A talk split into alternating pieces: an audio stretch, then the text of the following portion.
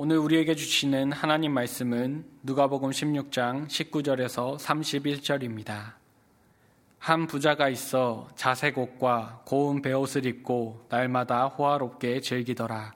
그런데 나사로라 이름하는 한 거지가 헌대투성이로 그의 대문 앞에 버려진 채 그 부자의 상에서 떨어지는 것으로 배불리려 하며 심지어 개들이 와서 그 헌대를 핥더라.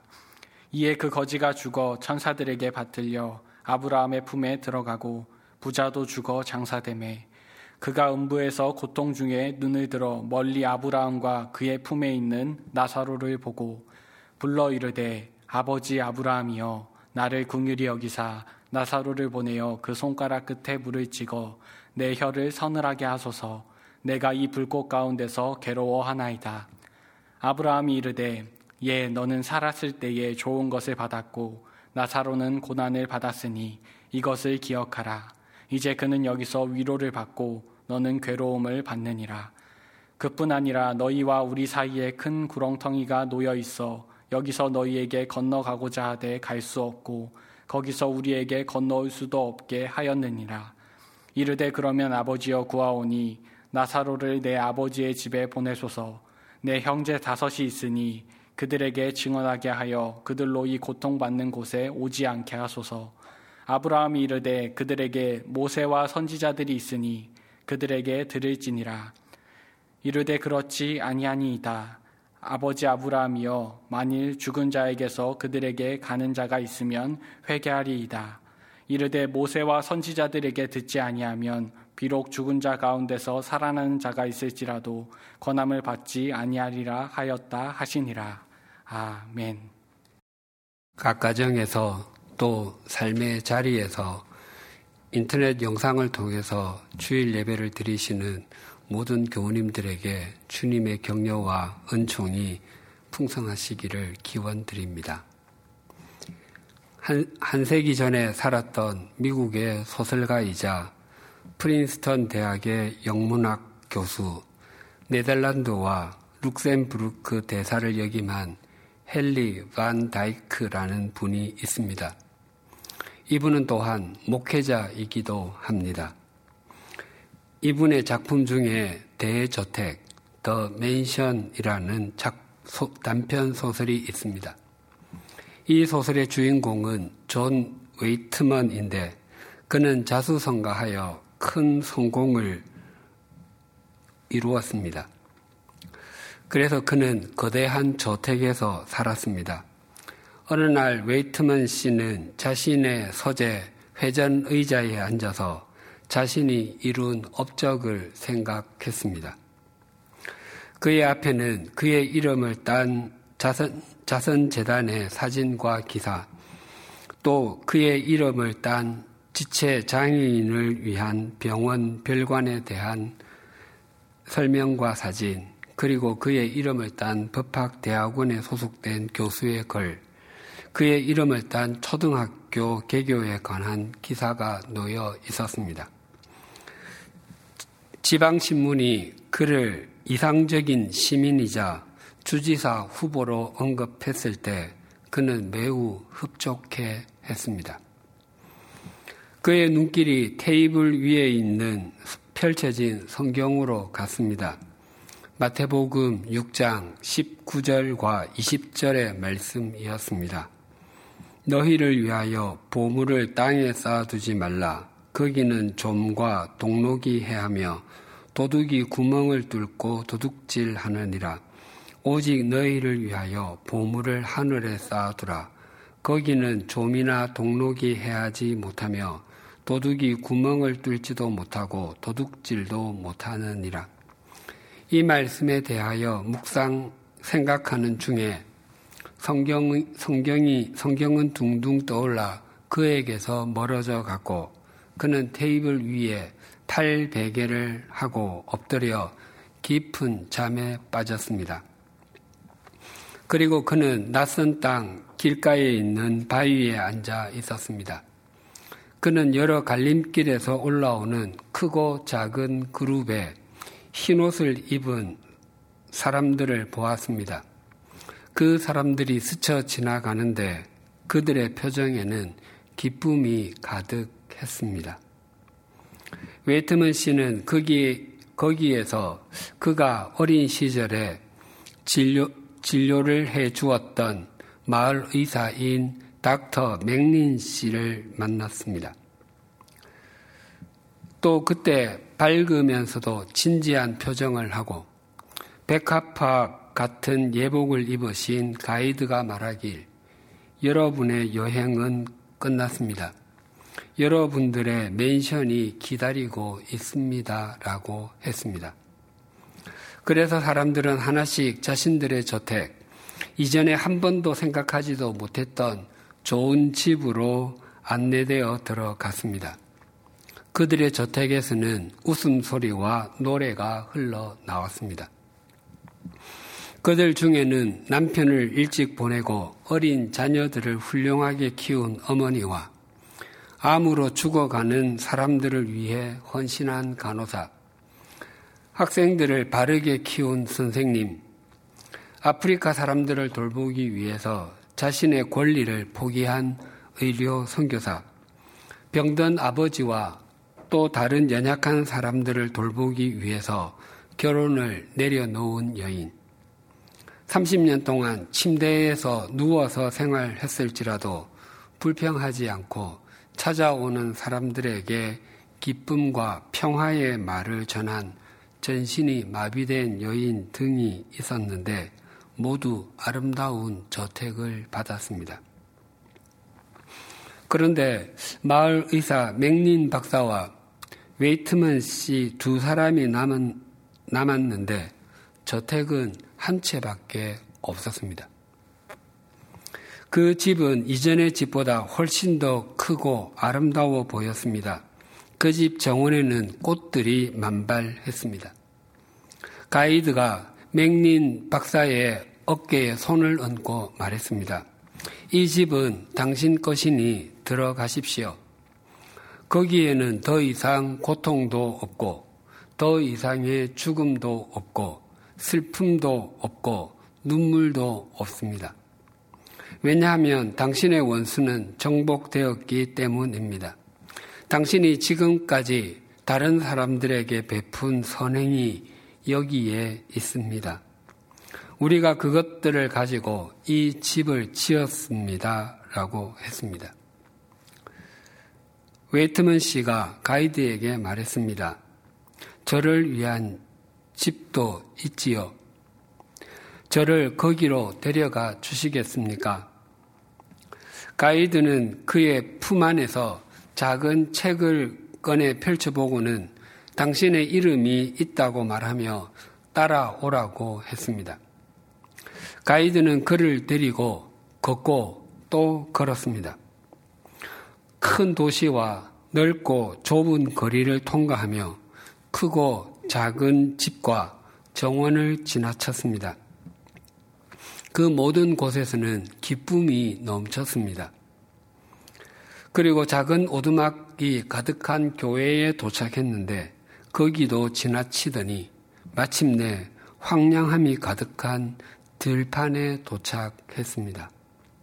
그곳에는 폐기물들이 가득했고 그런 폐기물들로 지은 오두막들이 있었습니다. 가이드는 그 중에 한 집을 가리켜 이것이 당신의 저택입니다. 존 웨이트먼 씨라고 말했습니다. 웨이트먼 씨는 더듬거리며 말했습니다. 이것은 착오가 있는 것임에 틀림이 없습니다. 뭔가 잘못되었습니다. 다른 존 웨이트먼과 혼동이 생겼을 것입니다. 그 책에 오기가 있음이 틀림없습니다. 그러나 가이드는 고개를 가로저었습니다. 웨이트먼 씨는 분노하며 소리를 질렀습니다. 이것이 나를 위한 것이라고요. 나는 오랫동안 충성스럽게 봉사해 왔단 말입니다. 그런 나에게 이런 집이 가당합니까? 왜 다른 사람들의 집처럼 크고 아름답게 짓지 않으셨습니까? 가이드는 말했습니다. 그것이 당신이 우리에게 보내준 자제 전부입니다. 뭐라고요? 당신이 잘못 알고 계신 것입니다. 나는 평생 많은 일을 하면서 분명히 자제를 보냈습니다. 나는 학교 건물도 지어주고 병원 별관도 두 채나 짓고 작은 교회 세 개뿐만 아니라 큰 교회인 성 베드로 교회에 첨탑도 세웠습니다. 하지만 가이드는 이렇게 말했습니다. 그 모든 것이 당신의 명성을 쌓기 위해서 하신 것이잖아요. 참으로 그것에 대해서 당신은 이미 보상을 받았습니다. 보상을 두 번 받기 원하시는 것입니까? 웨이트먼 씨가 상심하며 물었습니다. 내 인생이 그렇게 가치가 없었는데 내가 어떻게 여기에 올 수 있게 되었습니까? 가이드가 답변합니다. 왕의 자비하심을 통해서입니다. 내가 그것을 어떻게 벌, 벌게 되었습니까? 그것은 버는 것이 아니라 받는 것입니다. 여기에서는 무엇을 중요하게 여깁니까? 진정으로 준 것들입니다. 마음에서 우러나와서 행한 선행, 다른 사람의 행복한 삶을 위한 계획, 대가 이상의 헌신이 깃든 수고, 주는 사람이 자신을 드러내지 않고 준 선물 등이지요. 웨트먼 씨에게는 그러한 것이 하나도 없었습니다. 아주 오래 전에는 있었는데 어느 순간에 다 잃어버리고 말았던 것이었습니다. 그는 시계 소리와 커튼 사이로 비치는 햇살에 눈을 떴습니다. 그리고 이전과는 다르게 살아야 할 날이 있음에 감사를 드렸습니다. 이것이 이 소설의 줄거리입니다. 우리의 인생이 전반전과 후반전으로 나뉘어 있다면 우리는 틀림없이 후반전을 전반전보다 더 잘 살아야 합니다. 그래서 사람들은 더 좋은 삶, 더 나은 삶을 살기 위해 이전과 다른 형태의 삶을 꾸리기도 합니다. 그래서 나온 말이 소소하지만 확실한 행복을 줄인 소확행이이고 일과 삶의 균형을 뜻하는 work and life balance를 줄인 워라벨이 있습니다. 그래서 자기 자신에게 작은 선물을 하기도 하고 혼자만의 편안한 시간을 갖기도 하며 자신의 더 나은 미래를 위해서 무언가를 배우고 익히는데 몰두해 보기도 합니다. 이러한 삶을 살아가는 것을 웰빙 한다고 말합니다. 세월이 흘러갈수록 웰빙은 점점 더 강조되고 있습니다.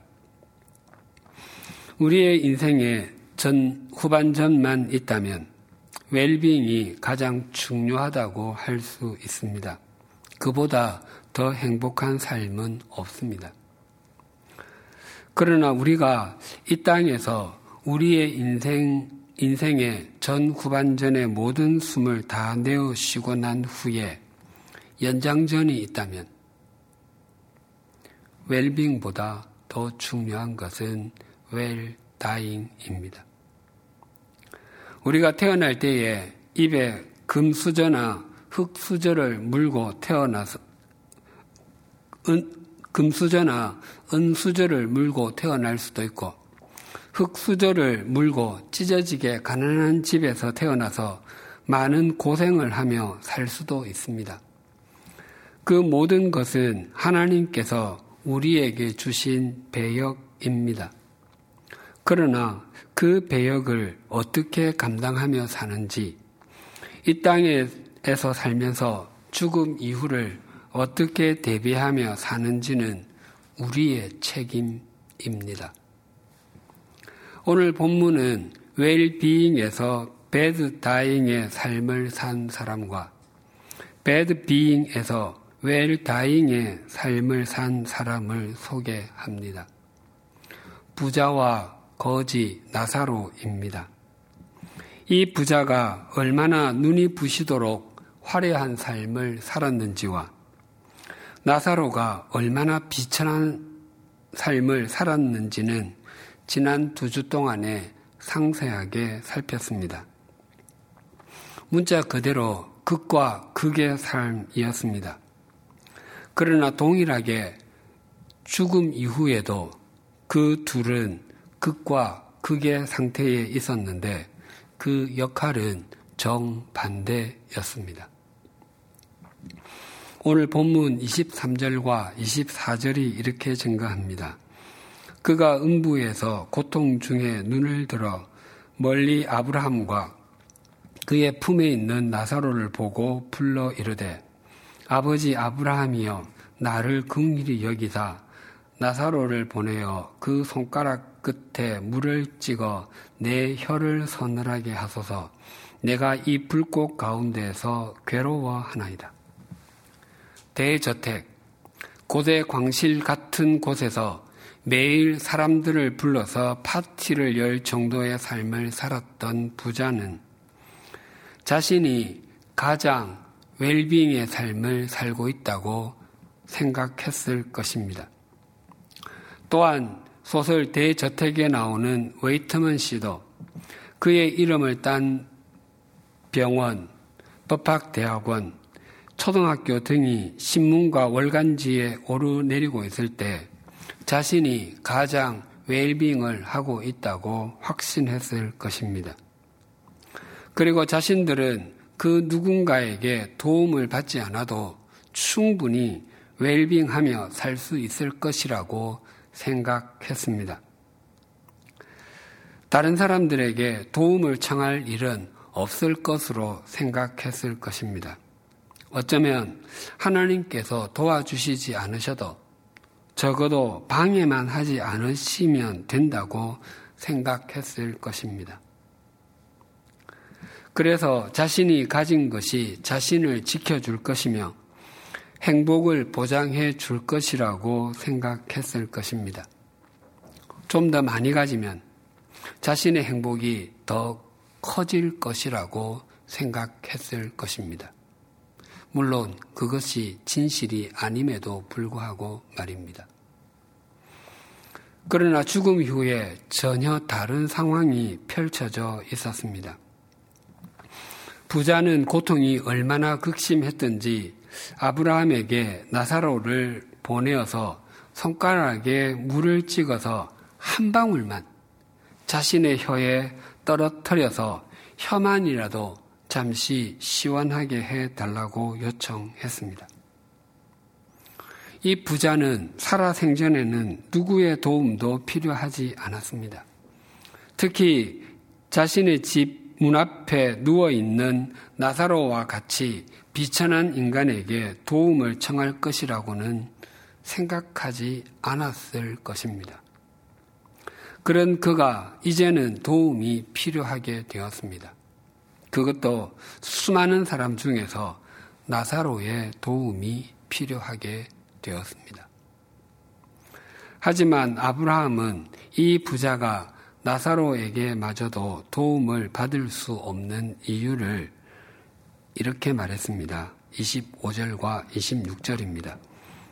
아브라함이 이르되 예 너는 살았을 때에 좋은 것을 받았고 나사로는 고난을 받았으니 이것을 기억하라. 이제 그는 여기서 위로를 받고 너는 괴로움을 받느니라. 그뿐 아니라 너희와 우리 사이에 큰 구렁텅이가 놓여 있어 여기서 너희에게 건너가고자 하되 갈 수 없고 거기서 우리에게 건너올 수도 없게 하였느니라. 아브라함은 부자와 나사로가 각각의 삶에 대한 평가를 받았다고 말하며 그 둘 사이에는 엄청난 간격이 있어서 더 이상 왔다 갔다 할 수 없다고 단언합니다. 부자와 나사로는 살아있을 때는 서로 왔다 갔다 할 수 있었습니다. 그들 사이에는 장벽이 없었습니다. 부자는 마음만 먹으면 나사로를 따뜻하게 대해줄 수 있었을 것입니다. 그러나 그는 그렇게 하지 않았습니다. 그 둘 사이에는 눈으로 보기에는 아무런 장벽이 없었지만 그 부자의 마음에 장벽이 있었습니다. 나사로는 부자의 집 대문 앞에 버려진 상태로 있었습니다. 거기에 얼마의 기간 동안 있었는지는 알 수 없지만 부자는 나사로를 다른 곳으로 갖다 놓지 않았습니다.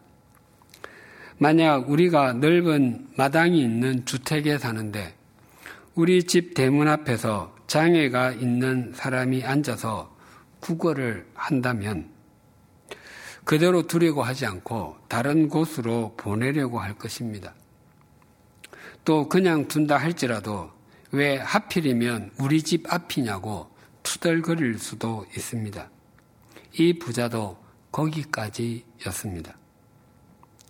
이 부자의 집 대문 안과 밖 사이에는 금이 그어져 있어서 서로 오가지를 못했습니다. 그래서 부자가 나사로에게 따뜻한 음식 한 번, 동전 몇 입 주었다는 말이 없습니다. 부자와 나사로 사이에 그어진 금, 실제로는 구렁텅이는 죽음 이후에도 유효했습니다. 입장은 서로 바뀌었지만 말입니다. 지옥이 어떤 곳인지 단 세 글자로 표현한 것을 본 적이 있습니다. 그것은 껄, 껄, 껄입니다.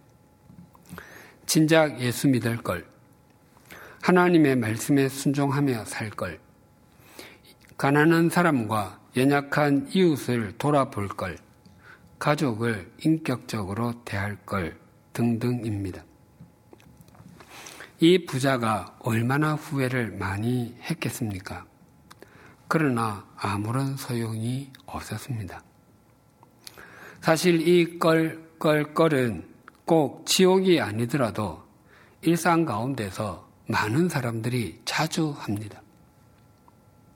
세속적인 가치관을 따라서 사는 사람들, 또 성공적이, 성공지향적인 삶을 사는 사람들, 뿐만 아니라 자기 중심적이고 자기 욕망을 추구하며 사는 사람들은 인생의 한 순간에 바른 매듭을 지어야 할 때에 반드시 이렇게 껄껄껄 거리며 후회하게 됩니다.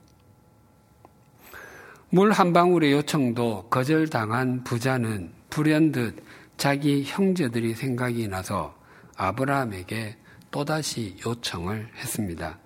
27절과 28절이 이렇게 증가합니다. 이르되 그러면 아버지여 구하노니 나사로를 내 아버지의 집에 보내소서 내 형제 다섯이 있으니 그들에게 증언하게 하여 그들로 이 고통받는 곳에 오지 않게 하소서. 이 장면은 영국의 소설가 찰스 디킨즈의 작품 크리스마스 캐럴에 나오는 수전노 스크루지를 떠올리게 해 줍니다. 그는 친구이자 동업자였던 마을리가 죽었을 때 슬퍼하기는 커녕 돈을 좀 더 아껴야 되겠다는 생각으로 쌍값으로 장례식을 치렀고 교회에서 요청하는 기부금을 거부하는 것은 물론이고 조카에게도 크리스마스 이브에 빈손으로 돌려보냈던 탐욕스러운 늙은이였습니다. 그런 스크루지 영감이 과거와 현재, 미래의 영을 따라서 자신의 과거와 현재, 미래의 모습을 보고 뉘우치고 새로운 사람이 됩니다.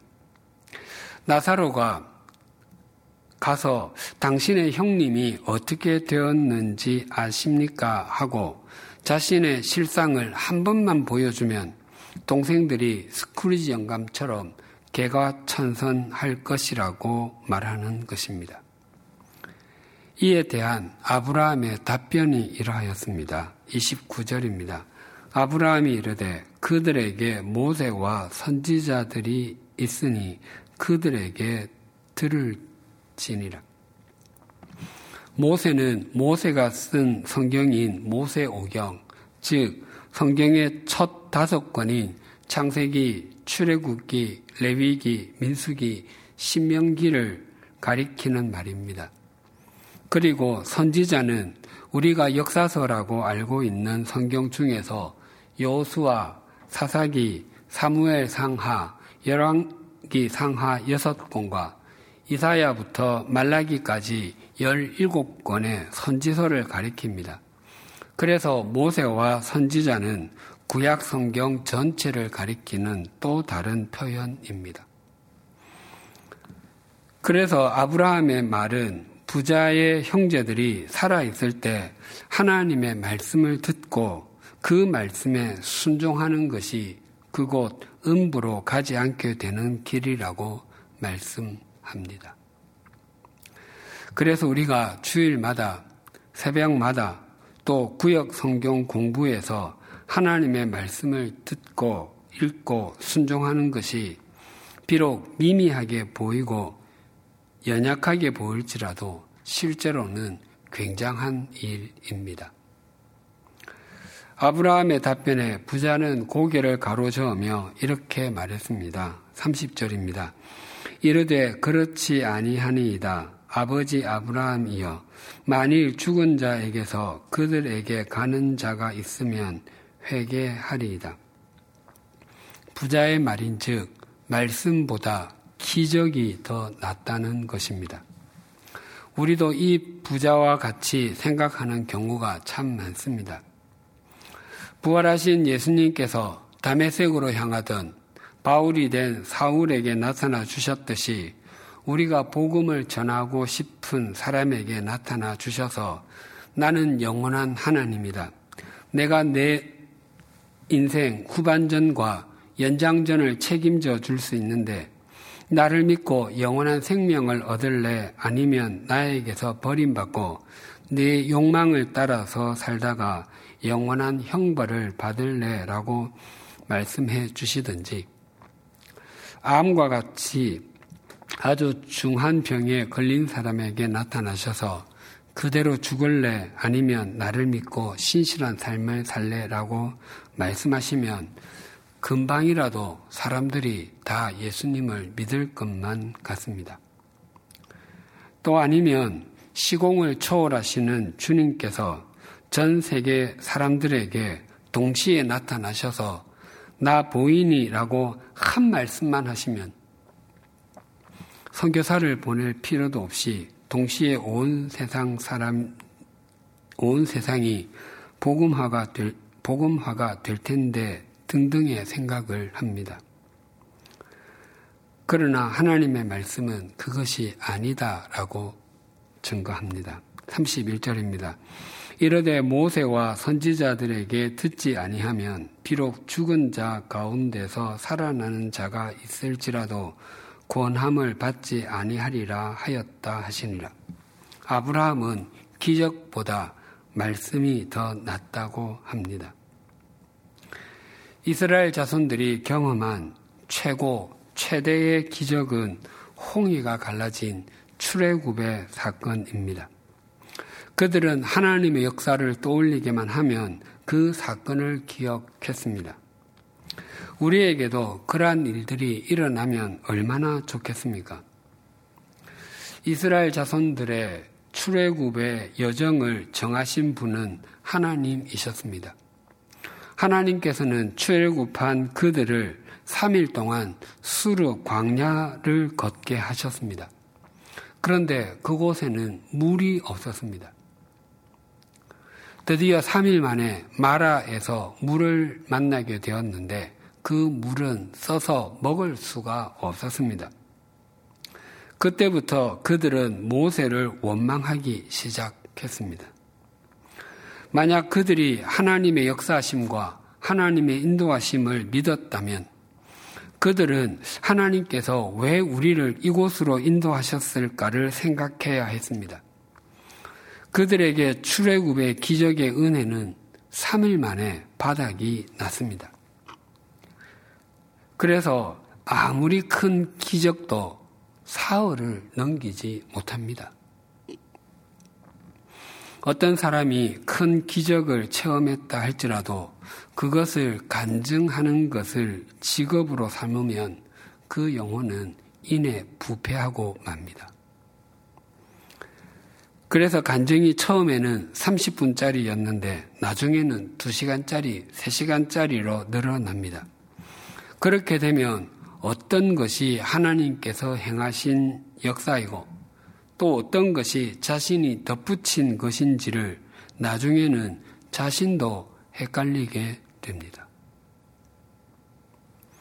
예수님께서는 당신을 믿는 사람은 영원히 죽는 것이 아니라는 것을 알려주시기 위해서 죽은 지 나흘이나 지나고 이미 매장된 나사로를 찾아가서 그를 살려내 주셨습니다. 그것이 그의 여동생이었던 마르다와 마리아에게는 물론이고 그 광경을 본 유대인들에게도 얼마나 감격스러웠겠습니까? 만약 우리가 그 현장에 있었다면 예수님께 무릎을 꿇었을 것입니다. 그런데 그 장면을 요한복음 11장 45절과 46절은 이렇게 증거합니다. 마리아에게 와서 예수께서 하신 일을 본 많은 유대인이 그를 믿었으나 그 중에 어떤 자는 바리새인들에게 가서 예수께서 하신 일을 알리니라. 그 모습을 보고 예수님을 믿는 사람들도 있었지만 바리새인들에게 달려간 사람들도 있었습니다. 왜 달려갔겠습니까? 예수님이 메시아가 메시아가 맞다고 증언하기 위해서였겠습니까? 아닙니다.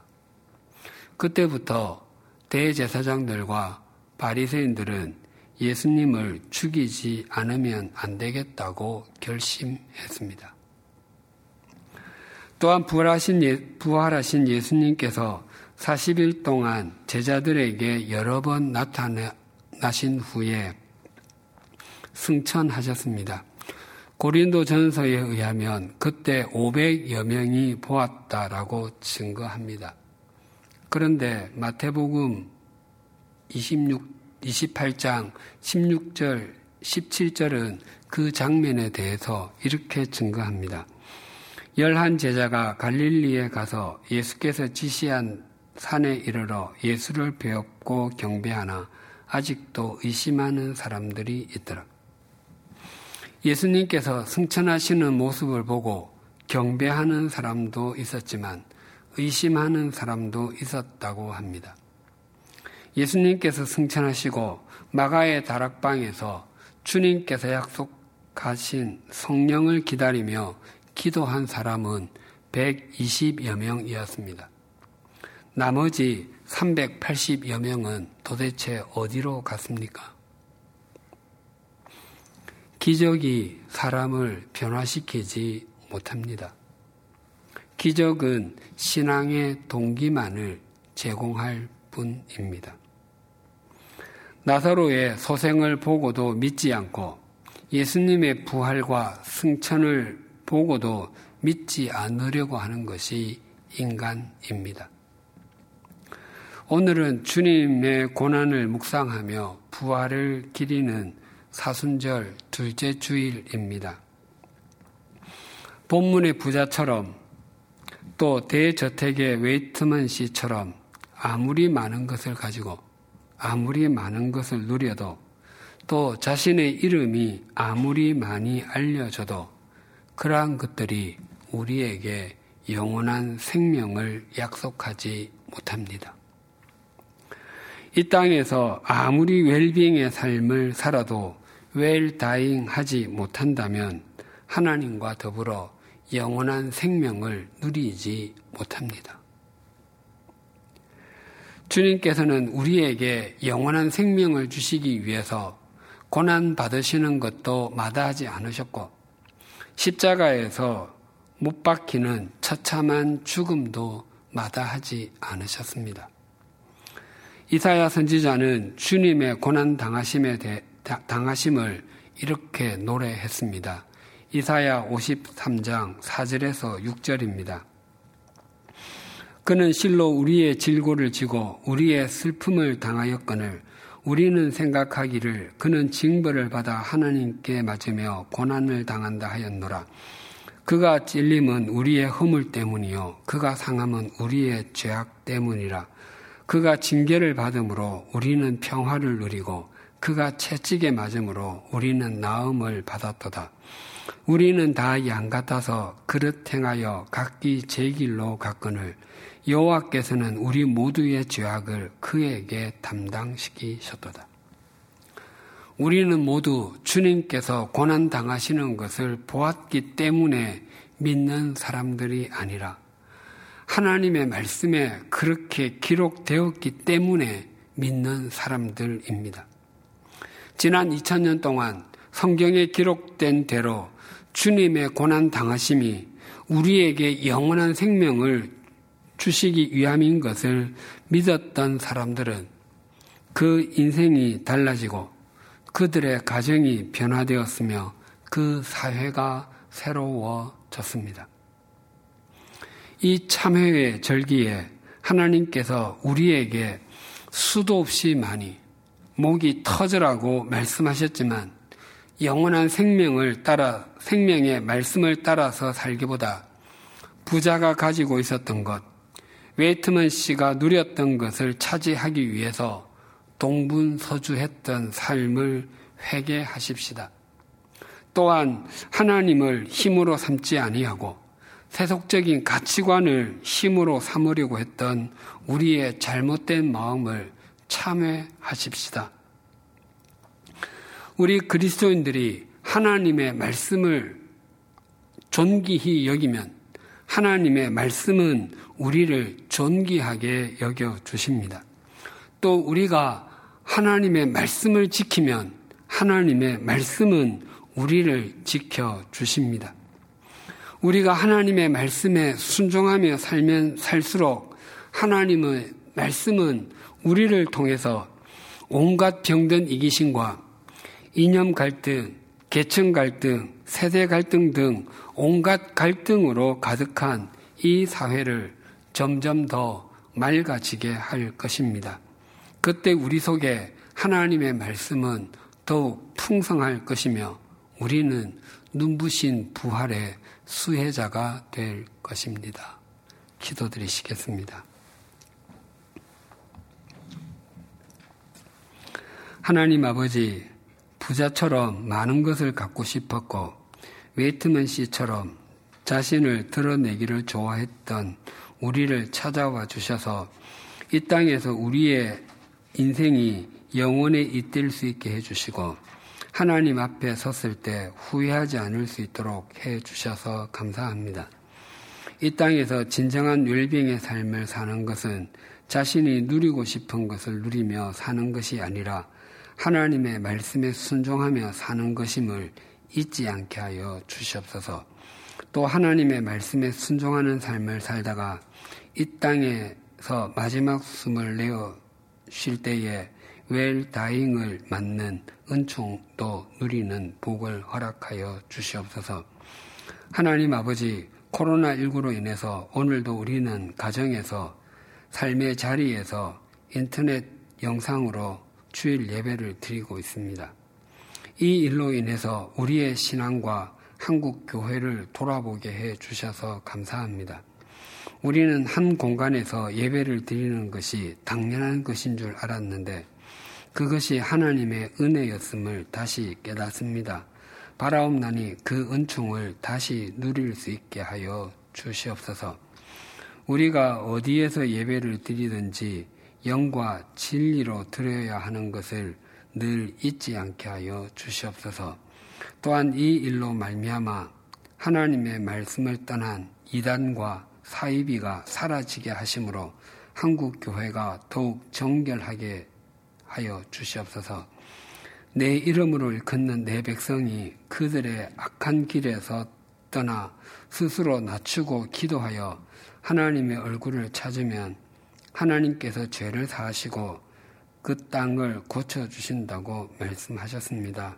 하나님 아버지, 우리 그리스도인들의 허물과 죄를 용서하시고 코로나19로 고통당하는 이 땅을 고쳐 주시옵소서 예수님의 이름으로 기도드립니다.